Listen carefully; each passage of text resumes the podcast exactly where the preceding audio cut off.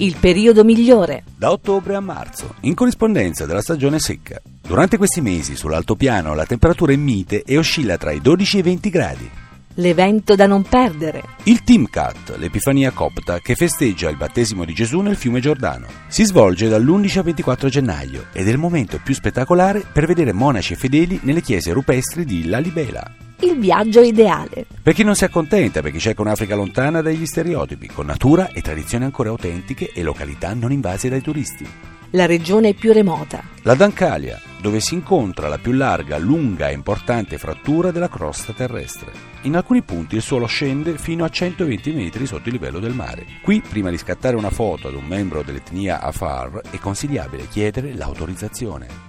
Il paesaggio che non ti aspetti. Quello della vecchia capitale imperiale dell'Etiopia, Gondar, dove sorgono imponenti castelli seicenteschi, costruiti da architetti portoghesi. Qui, tra le rocce e i boschi di eucalipto, si erge la famosa reggia di Gondar, definita la Camelot africana.